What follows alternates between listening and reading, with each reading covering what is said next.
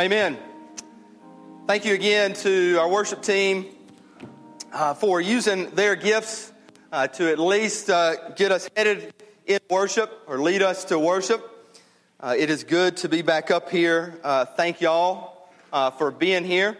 first thing I would like to say is, is yes, to thank the congregation because to have the time period that we had off over the summer was really a gift. And we recognize that uh, and it was a time of renewal for our family, uh, for what I believe is what and where God's called me in ministry. Uh, and my hope and prayer is that it leads to further renewal uh, in the life of the ministry of this church, which would include you. But we'll be getting into that. Uh, I do want to thank again uh, Chris Kellum, David Carroll. I think we have great uh, elders um, I'm a clapper, so I like to clap. Thank them for uh, really leading, and it's not just Sunday mornings. Uh, they did a lot that uh, a lot of y'all probably did not see. And uh, also thank them again. They didn't contact me uh, once. So, anyway, that was uh, very grateful for that too. Also, am thankful that the church was really the church. You know, we had actually a lot go on this summer. we lost loved ones, uh, and this church was the church. Uh, we were engaged in ministry here on this corner uh, and in these neighborhoods and around the world. Uh, and this church was the church. Uh, but, uh, you know, that's not the end. There is always more to grow. And that's what we're going to start talking about. Hey, one thing I would say, you know, I realized this summer time travel is actually possible. Do you know that? Time travel is actually possible. Moody, good to see y'all down front, first row. Time travel is possible when you say, um, I'm going to turn my phone off uh, for a long period of time, not just like a night, but if you turn your phone off for three months, so no texting, uh, no social media, uh, no, uh, really no screen time except uh, going onto my wife's computer and checking ESPN for baseball scores.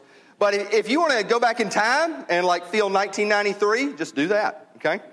And uh, I will say that's probably one of the best things, top three things uh, that I did uh, was I went back in time, and uh, it. Uh, I think I'm going to do it more. So that being said, if you have your Bibles, turn to Romans chapter 12. Uh, I love to see some of you already have your Bibles. If you do not, there should be Bibles in the back. I hadn't really checked recently, but there are Bibles in the back uh, Romans 12. Uh, before I get into that, uh, we are starting a series, and it may go on for quite a while. I'll go ahead and tell you. I mean, like, I think we'll probably take a break Thanksgiving for Advent, but uh, this series is going to be called Renew. Simply Renew. And the Lord, it's one of the things He convicted me on because uh, we're coming up. Uh, some of you, a few of you know this. Um, a lot of you don't, but 10 years in January was our first Sunday morning worship uh, service as a church. So, coming up on whether you call it 10 year, I don't know, birthday or anniversary, or of what God has done through the ministry uh, of what we happen to name Bellwether Church, but it's His church. And so, over the course of this school year, so probably after starting after Labor Day, uh, but into May, I'm going to be calling a lot of you, and there's some of you who were there at that first Sunday morning worship service. Uh, and then there are others who just started coming here uh, maybe over the last year or even over the summer. Uh, and if you came over the summer, like, who are you? But anyway, we'll, you'll find out. And so I'm going to be calling on you as members, though, uh, who say, This is my home church. This is where I'm, I'm rooted down, I'm plugged in, uh, to share uh, probably during our connect time, maybe before the sermon, uh, but maybe to a point where we get it like every Sunday, uh, sharing what the Lord has done in your life through the life of the work that He started called Bellwether Church. And let me say this I, I, if you're interested in doing that, we don't have to be like, I, I said clap, you can fake clap, but yeah, we don't have to be fake. You can say, hey, I went through a challenge, I went through a tough time. You can say, hey, I did uh, a mission trip, or hey, I got involved in a ministry here. All right, you know, I don't care what it is. Uh, but share, not too long, okay? But I'm going to be asking you to think about that because I'm going to be calling on you uh, as a way that we can celebrate what I would say seeing a big God, loving the other person, going out to the world. I mean, what the Lord is doing here. And He's doing a great work. I'm, I'm wholly convicted of this. And look, I've been through highs, mountaintop peaks, literally this summer, okay? And I've been through lows of depression. God is always at work.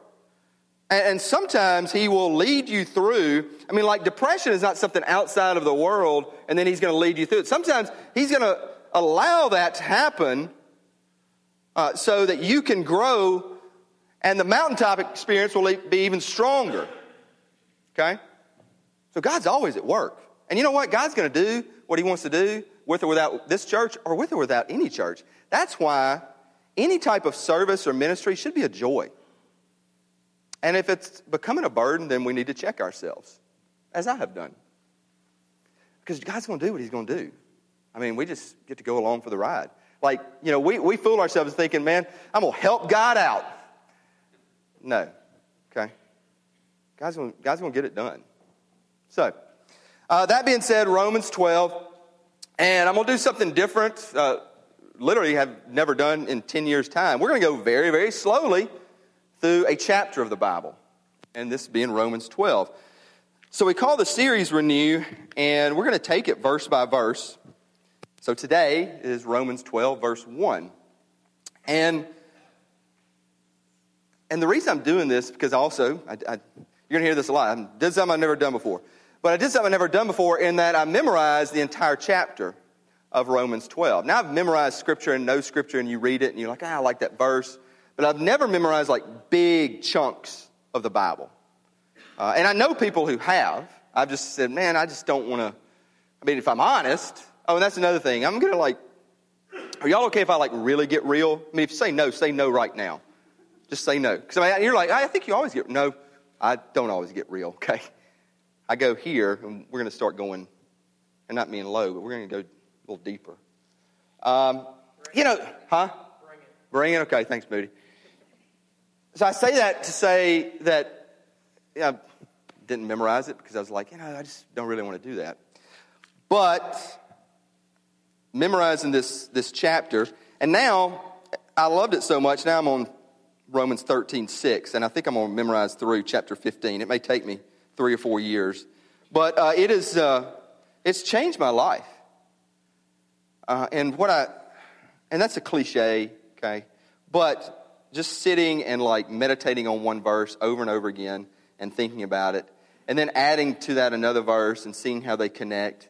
Um, and, you know, we talk about rise with God. We've talked about rise with God, about a daily time in the scripture uh, this became my Rise with God time.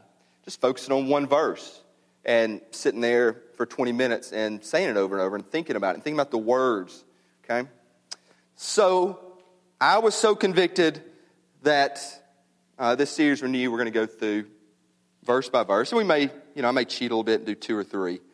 Uh, but Romans 12, if you don't know it, if you're not familiar with it, uh, it's it's great in that it talks about God, but then it talks about some very, very practical things uh, that can help us, uh, like give you a little sneak peek towards the end. It says, uh, friends, do get this. Do not avenge yourselves. Do not avenge yourselves. Uh, instead, kind of heavy, leave room for God's wrath uh, because he says, Vengeance belongs to me. I will repay, says the Lord. Therefore, if your enemy is hungry, feed him. If he is thirsty, give him something to drink. Y'all like that? Well, there is a result, for in doing so, you will be heaping fiery coals on his head. Does that make us feel good, you know? But we're not there yet. That's towards the end of the chapter. Romans 12 1. Therefore, brothers and sisters, in view of the mercies of God, I urge you to present your bodies as a living sacrifice, holy and pleasing to God. This is your true worship. Let's read it one more time, since we just got a verse. Therefore, brothers and sisters, in view of the mercies of God, I urge you to present your bodies as a living sacrifice, holy and pleasing to God. This is your true worship. First off, in this verse, whenever Paul says therefore, uh, it's like, hey, come to attention. Like this is this is the real deal. This is most important. Uh, this is what I want you to know. I'm bearing down right here. So Romans 12 is pretty pretty important. I mean, the whole Bible is important, but Romans 12 is a big piece. And then he says, and I love this, and I actually meditated about this for days. I mean, I still do. He just says, brothers and sisters. This is not a physical relationship, so biologically, brothers and sisters. Uh, in fact, Paul did not even go to this church. Uh, Peter was known as the pastor, or the first pastor of the church in Rome. Uh, and I don't think he lasted very long. I, I actually think he didn't really want to be pastor. But Paul calls these uh, believers uh, brothers and sisters. Now then, uh, we and I give this a lot of. Uh, uh, i mean, I've said stuff like this a lot. You know, we're brothers and sisters in Christ. But I'd, I'd like us to really like think about that, dwell upon that, uh, or do we do we view ourselves here at Bellwether and also Christians you know uh, that would be active in another church, because if they're Christian, they should be active in another church, like for real and not faking it. But I mean, they're Christian, there are people around here that fake it too. But, brothers and sisters, do we, uh, do we, do we act and relate to one another like you would a brother and sister? Now, I don't, I don't have a sister, like biologically. Uh, I've got a brother. Uh, but the way I would relate to my brother, uh, it, it matters not, you know, if I don't talk to him for three months uh, or a year, but I, when I do talk to them, there, there's an immediate uh, connection. Uh, there is an immediate closeness, even if I don't want to be close. Do you understand what I'm saying? You know what I mean? Like, we're cl- there are things that only we know uh, that no one else in the world will know. It's about our parents, about our upbringing, and about, you know, no one else is going to get there, go there. It's just, it's, it's just memories we will have. So, at, take that to be a Christian. I mean, do we have those same shared experiences? It's not biological, but it's actually more important. Uh, spiritual, I mean, you could do memories of, of baptisms and ministry, but also just conversations uh, over coffee or dinner or drinks of choice or and getting close and getting deep and like being honest and being humble. Uh, do we think of others like that? We do some, but definitely not all Christians that we know. I would admit to that. Uh, do we talk about other Christians? And we all talk about people, unfortunately as if they were brothers and sisters. Usually we, we, we do some, but others, you know, that we have conflict with, we, we don't. And, and this is the, I think this is probably the, I don't know, maybe the toughest part down here is do we, do we see other believers, and I'm thinking Metro Jackson, you know, as like brothers and sisters, or do we really see our own tribe as very tribal and like, you know, this is my deal, and oh, this is my family. And I've unfortunately probably built that up a lot where the Bellwether family is over and above, and, you know, I mean, we are a family, but there's a broader family, and it's the Big C Church. Let me give you an example about this, and just being real, I'm going to name two churches, uh, and they're great. Ch- well, yes, I'll name these two churches because someone else said this, and it's a great example. So there's a, a guy, a good friend uh, and you know, one thing the Lord has blessed uh, my wife and I with and honored us with is we have these deep relationships uh, with people who don't go to church here, um, but either school or, or, baseball or sports or something. Uh, and we love it, and, and I think they just came to realize, you know, there's, there's no agenda there. They're not trying to get us to Bellwether, and so they become open. And uh, the Lord opens up a lot of doors pastorally, and I'm not their formal pastor, but It's just great, okay? And partly because I try to live by this, the brothers and sisters. But so one of these gentlemen, and he's at a church, and he says, You know, I just want your advice. You know, we got issues at church stuff. And I was like, What's going on? He said, Well, you know, one of them is that, you know, we just want, you know, everybody wants so much for the church, but uh, one guy said, He said, You know, we don't know what, we don't know, we don't know whether we want to be Pine Lake uh, or First Pres. And then they're both kicking our tail. And uh, I, now, this guy didn't say it. He said, but that was a comment. And y'all should know those churches.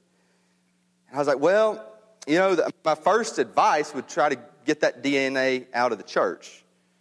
Uh, but generally, it's pretty deep rooted in, in a lot of churches. And, you know, maybe one of my calls to ministry is, is to push or do all I can to push through that. Uh, I hope that DNA is not in our church, but I would be naive to think that it's not because I think we're all selfish. We all are. I mean, I'm, I'm selfish. I'm king. Mr. Self is king. And so I want to build my kingdom. And if we're being honest, you want to build your kingdom. And sometimes church, it's not like this in uh, other places I've been to, but down here, church can be latched on to my kingdom with my family and my like real brothers and sisters and all that. So, you know, what would I say? This guy's like, well, you know, that DNA is, is tough, but you know, it's one of the issues that we we face here, and you know, just just love on them and, and try to be real. And at the end of the day, you just got to trust God works through it.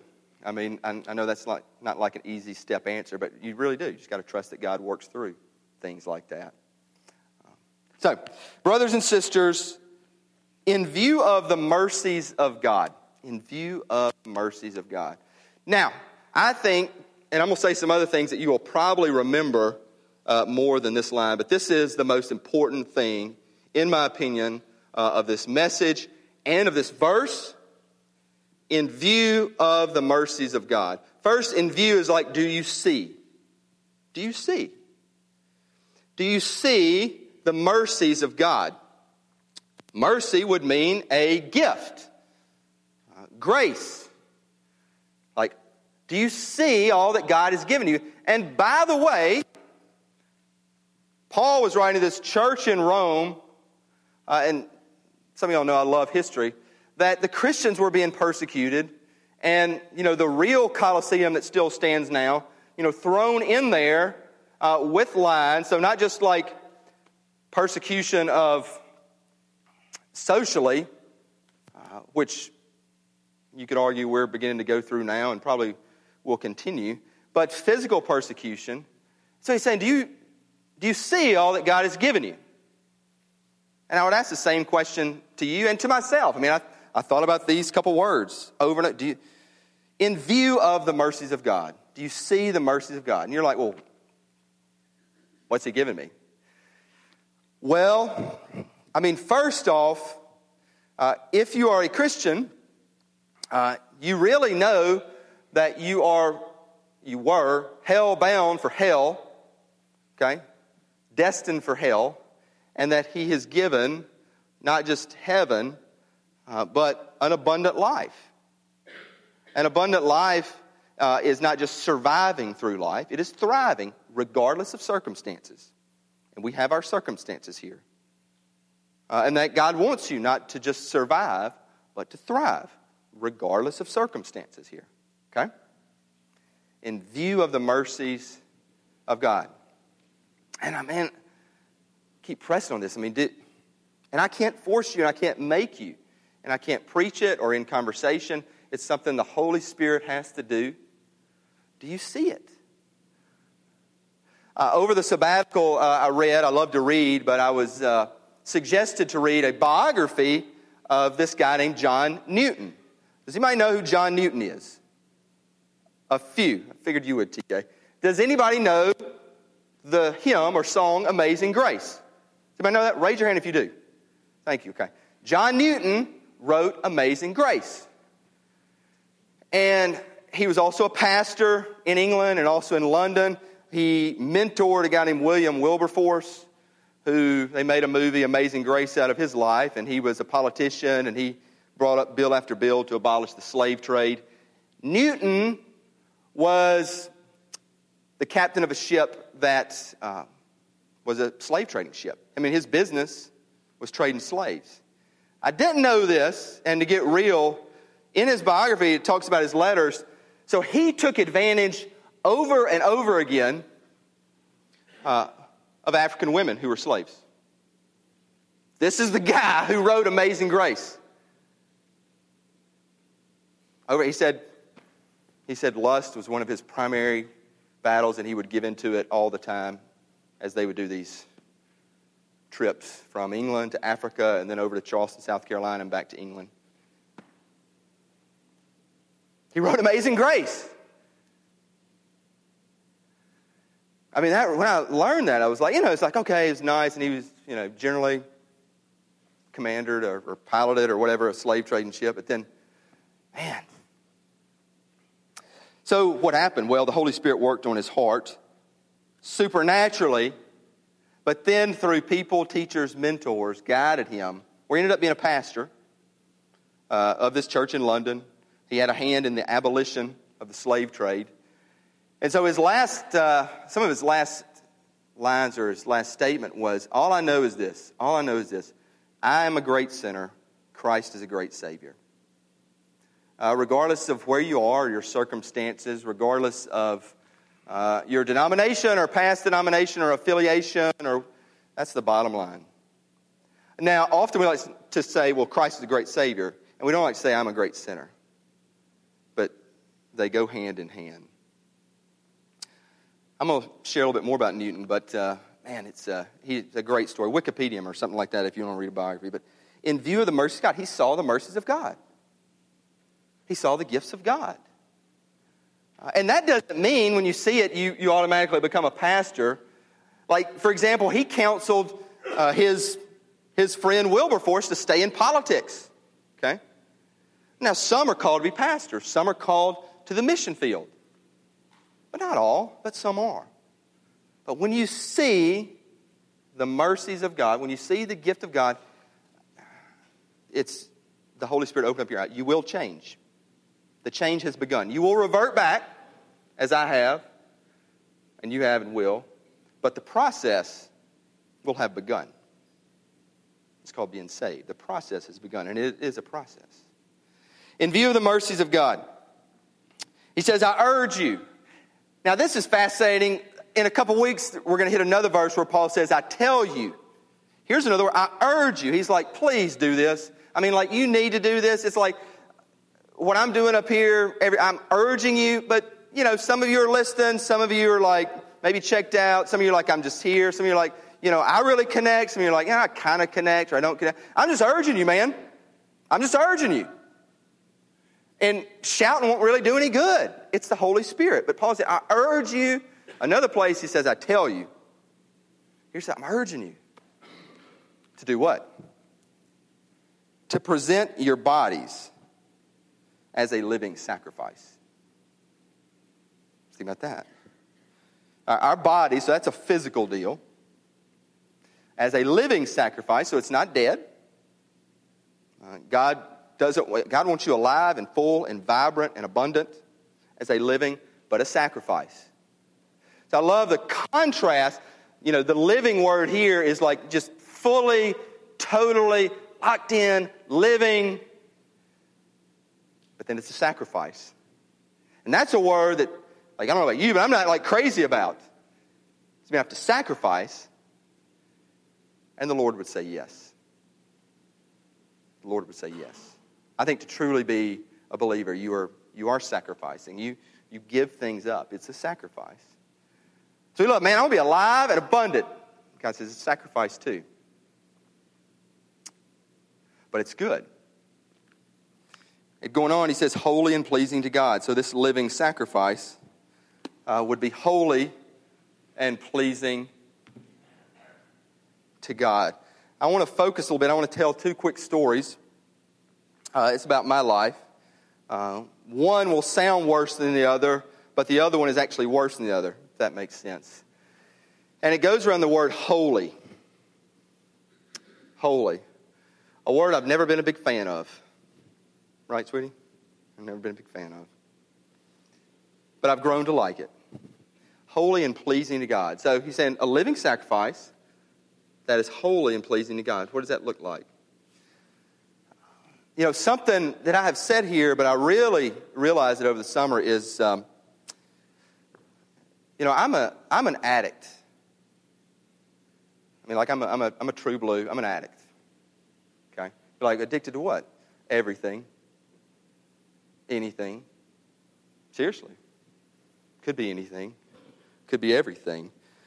Um, and usually it's, it's meant to be an escape, uh, substances as an escape. Uh, and I think maybe that's part of the reason we've drawn a lot of addicts in the life of this church over, well, I mean, over our, our history season. Uh, but I'm addicted to the substance and then also the, the feelings that, that may not come from substances. Let me focus on the substances first. Like, alcohol has been a temptation, but it's not really like, I mean, I'm not like, I mean, I just want to get wasted every night. I've never been, uh, my brother uh, has had that addiction, and he's been to rehab. Uh, mine is more of a, uh, a stress release uh, when, I, when I go to substances. And so a big one for me has always been, uh, and I think I've said this before, but it's been nicotine. Been nicotine. I, I never like to smoke a lot because um, I was I like to run and work out, and sports and all that. And this is back, I mean, you know, or at least I don't know, maybe New Albany, um, not Jack. I mean, it was kind of cool, but the uh, the dip the, has always really had a hold on me. Uh, some of you youth know what I'm talking about. Some of you adults do too. But, uh, and I got into it during baseball season growing up, which was a mistake. Uh, and then, you know, I'd say, okay, just during baseball season. And then in college, you know, if I had late night, you know, you know, throw one in, you know, and, and that even went into seminary studies. But then I knocked it out, or I just, I didn't have a desire for it for like 12 years or so. Uh, and then I think the stress, honestly, the stress of like pastoring uh, a couple years ago, uh, I picked it back up again. I was like, man, I mean, it's, it's not drugs, uh, it's not porn, you know, uh, it's not boozing every night. Come on, you know. So, anyway, and I'd, I'd be on and off it, and I'd quit for six months, nine months, then hunting season would roll around. Uh, or then baseball season would roll, or just life would roll around.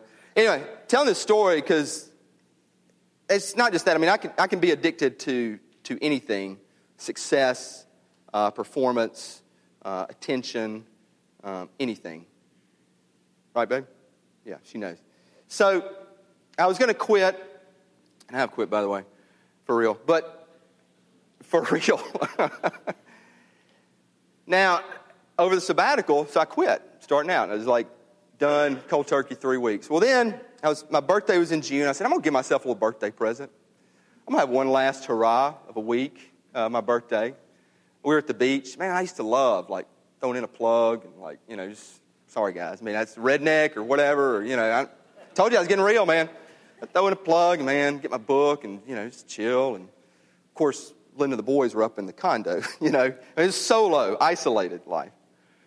So anyway, I got busted.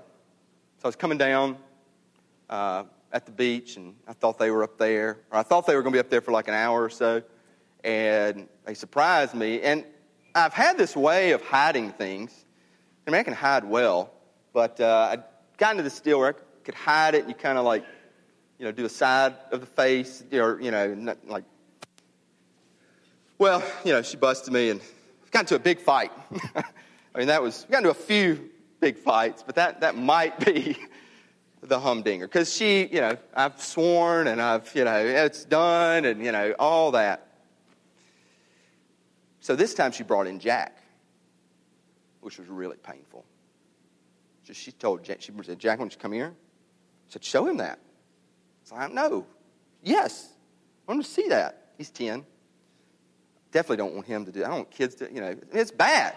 It's bad uh, nicotine can damage the body.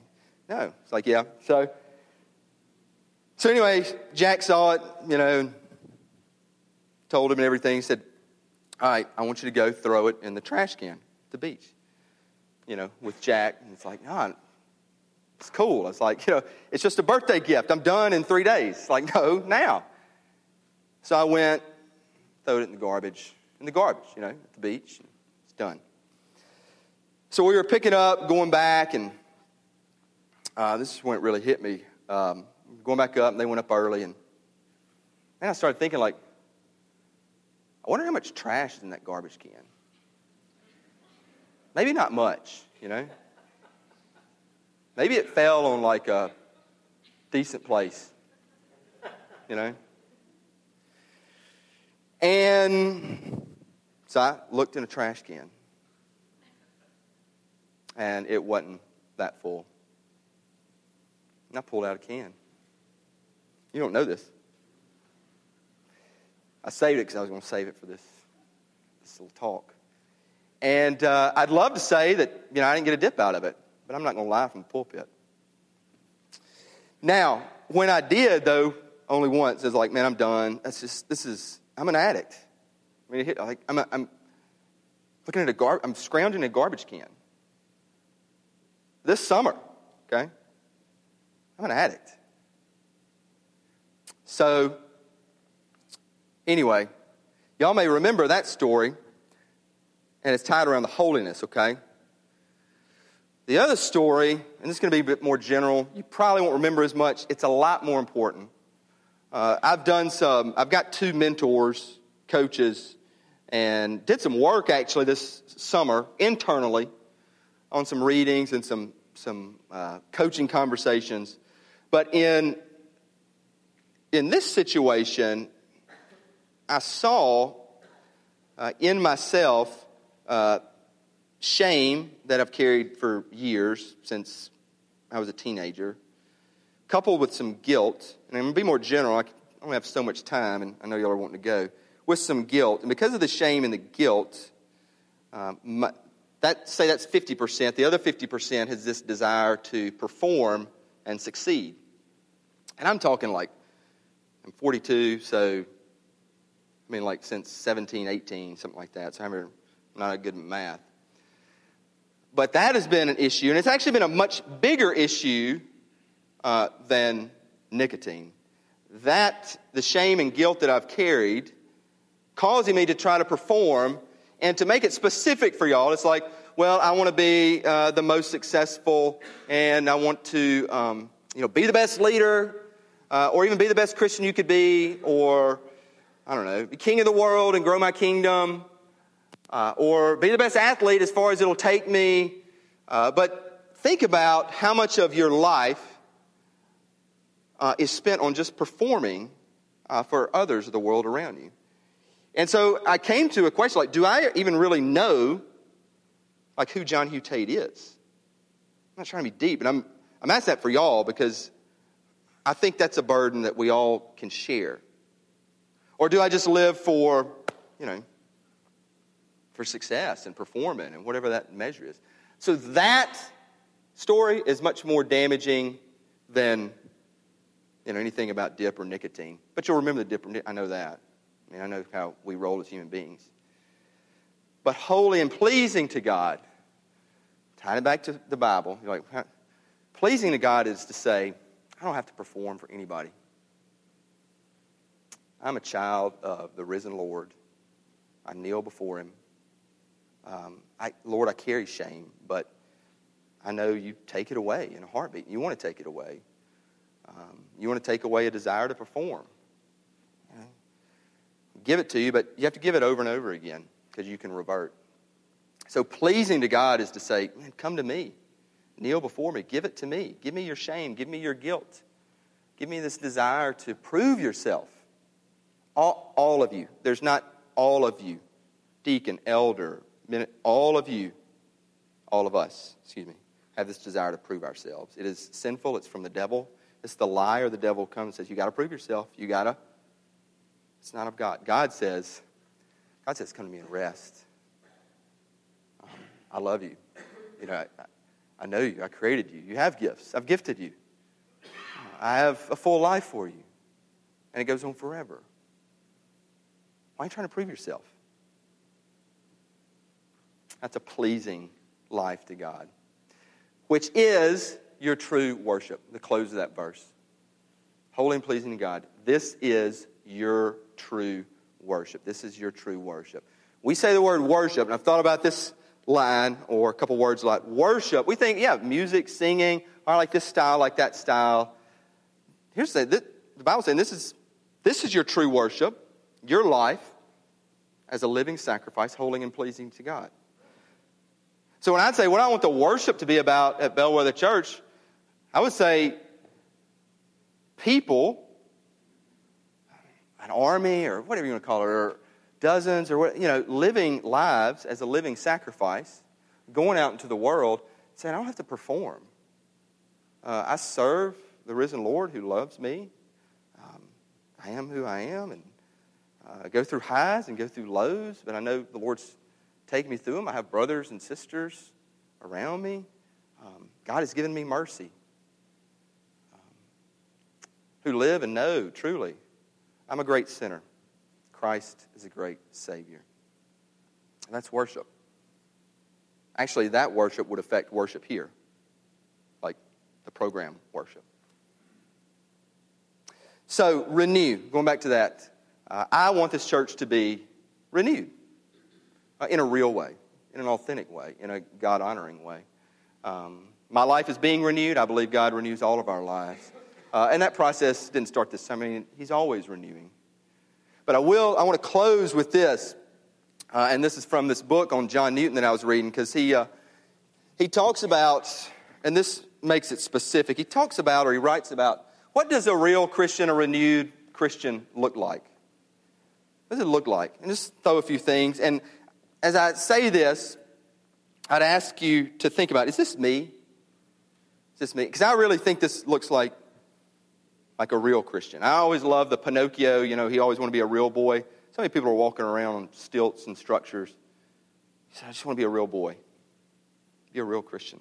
Look what he says. And again, this is a guy who took advantage of lots of African slaves over the course of his life before he was saved, okay? He was first a broken spirit. Start a broken spirit. This is indispensably necessary, for by nature we are filled with pride. And God resists the proud, but gives his grace only to the humble. Second, a spirit free from disguise. What are you hiding? Because we're all hiding. It is said of the blessed man or woman, he is open and undisguised. Third, gentle tempers.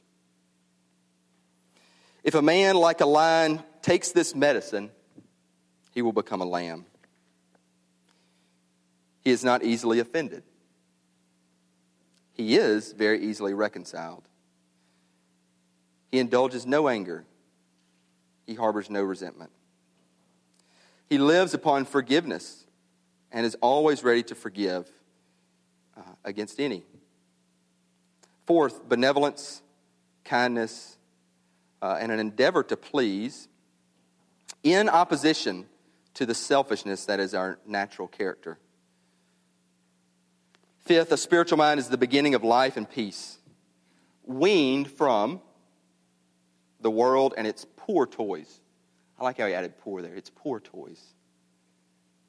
And a thirst for communion with God through Christ. We have work to do. But the better news is that God is at work. Uh, but to be renewed, to be revived, I like that word revival, it has to start with repentance. There, there is no renewal, there is no revival without repentance. Like, what is repentance? That's kind of a, repentance is saying, I mean, Newton said it generally I'm a great sinner. But just saying, I'm a great sinner. God is a great Savior.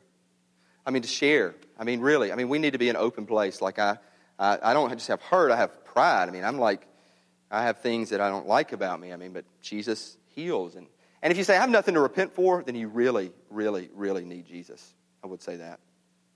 Hmm. Ezekiel 37, I'm not going to read it, but it's a, uh, it's a great chapter. It's a valley of dry bones. Uh, that can be dry lives, dry places, and the Holy Spirit comes and totally renews it to a living body. The power of the Holy Spirit. Like I said, I can't do it, but the Holy Spirit can, and He is working. At a point, you have to see, you, have to, you really have to see the, the gifts of God. And so, my prayer today, as we take communion, next week, months to come, is that we would be renewed by the Holy Spirit. And it's not like a forced thing, it is just you see the mercies of God, you see the gift of God. Let's pray together. Heavenly Father, you know, I ask for an invitation. I ask for people to come to know this because I want them to, but we can't do it. I can't do it. So I, I really pray that the, the walls that, um, that block us from you, that block us from being brothers and sisters, that block us from seeing the mercies of God, the gifts, the goodness of you. Because you're like, I'm, a, you know, you be like, I'm a church, and you know, you know it's, it's okay. The mercies of God, that we would see that, and that we would just willingly and gladly offer our life uh, from a peak to depression to you as a living sacrifice. That, that, nothing in this world will do that. You who created this world can. I pray they would know that. I pray they'd be convicted by your word, convicted by your Holy Spirit now uh, to give their life as a living sacrifice. I pray that relationships would be healed here, and there are relationships that need to be healed. I pray that this church uh, would be a beacon to other churches and say it's not about church pride or it's not about uh, being like this church or that. It's just, it's following you, it's giving life as a sacrifice, though. And, and that is worship. So may we live lives of true worship, and you can help us do it. In Jesus' name, amen.